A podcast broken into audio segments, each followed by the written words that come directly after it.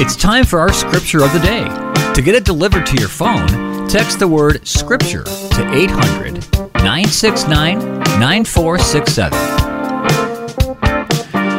All right, before we begin, I'm going to take very, very quick gander over here and make sure and see if this has gone to you or not. It is still in monitoring right now. I apologize to all of you. I am so, so sorry. I know you were waiting on your scripture. Today, on this day, Valentine's Day, we are in Philippians 3 13 to 17. Brothers, I do not consider that I have made it my own, but one thing I do, forgetting what lies ahead and straining forward to what lies ahead, I press on for the goal of the prize of the upward call in Christ Jesus.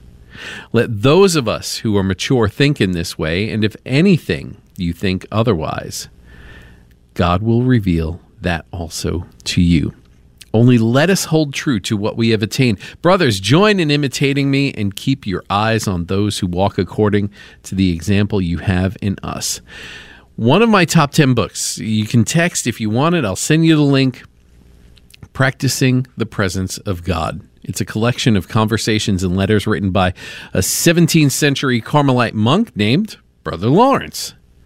Having been born into poverty, he fought in the Thirty Years' War, was injured, suffered a very crippling injury. Brother Lawrence experienced then a soul changing experience with God that changed his life.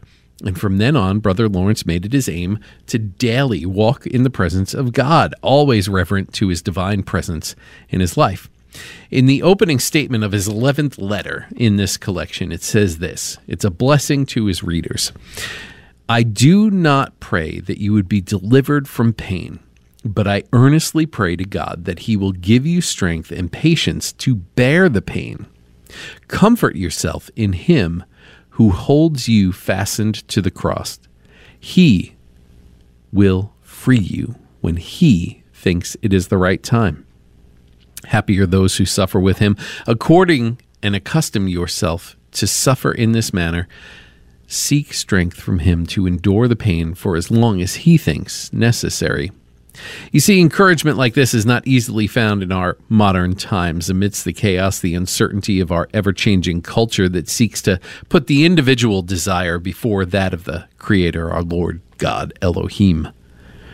Paul wrote of the importance of seeking God daily in our passage of Scripture today, saying that we ought to press on toward the goal for the prize of the upward call of God in Christ Jesus. Paul was encouraging believers in the church at Philippi to look to the example of other more mature believers and imitate their walk in Christ so that they form for themselves the practices and disciplines that lead to an ever present awareness of God and a growing spiritual maturity when I contrast the statements written by both Brother Lawrence from his own experience and the words of Paul written from the inspiration of the Lord with my own life, I am frightfully aware of how far away from that mark I truly am.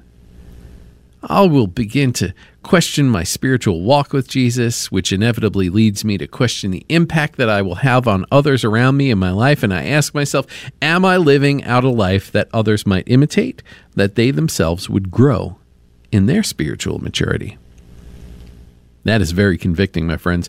When I reflect on my own behavior, contemplate on the things and the sins that exist in my own life, well, then what does it do? It spurs me on to strive toward becoming more present of God in my life and to be more intentional about what others observe in me that they then can put into practice in their own life. I encourage you today, examine your life. Take some time, reflect on your behavior, your actions, and your walk with Christ, and ask yourself Does the life that I live internally and externally reflect a life that should be imitated?